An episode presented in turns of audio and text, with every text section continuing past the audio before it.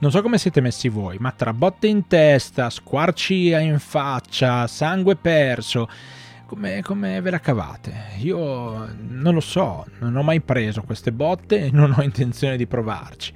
So però che è un uomo molto resistente, davvero tanto resistente, è Watari Inoue e ne parliamo ovviamente oggi in questo Lariatto quotidiano in cui io Stefano, vo- una delle voci di Lariatto, vi racconto un pochino la storia del puro reso tutte le mattine alle 8 su YouTube e su Spotify. Potete trovare quindi tantissimi, tantissimi episodi alle mie spalle, insomma abbiamo fatto 220 episodi, se non trovate qualcosa che vi piace siete voi il problema.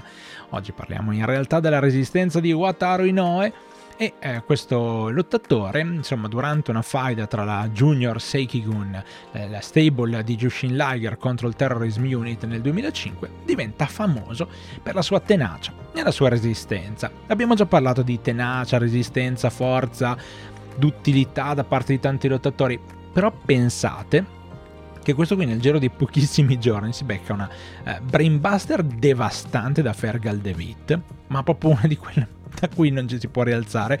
ovviamente si è alzato ed è andato avanti a lottare. E durante un altro match, mentre era in coppia con Koji Kanemoto, in un match proprio contro Gedo e Yado, inizia a sanguinare abbondantemente da un sopracciglio ma non molla, riesce comunque a portare a termine l'incontro e pensate, riesce addirittura a vincerlo sottomettendo uno degli avversari proprio in quel match riesce anche a vincere il suo primo titolo ai WGP Junior in coppia con il suo mentore proprio Koji Kanemoto.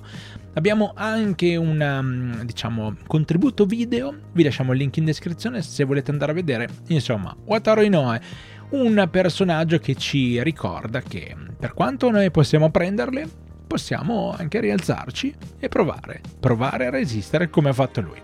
Grazie di cuore per aver ascoltato anche questo Lariat, ne trovate tantissimi davvero da cui potete spulciare un po' di informazioni, magari prendere alcune delle cose che diciamo come incipit per imparare a conoscere un po' più a fondo il mondo del puro reso. Grazie davvero di cuore, ci risentiamo, alla prossima!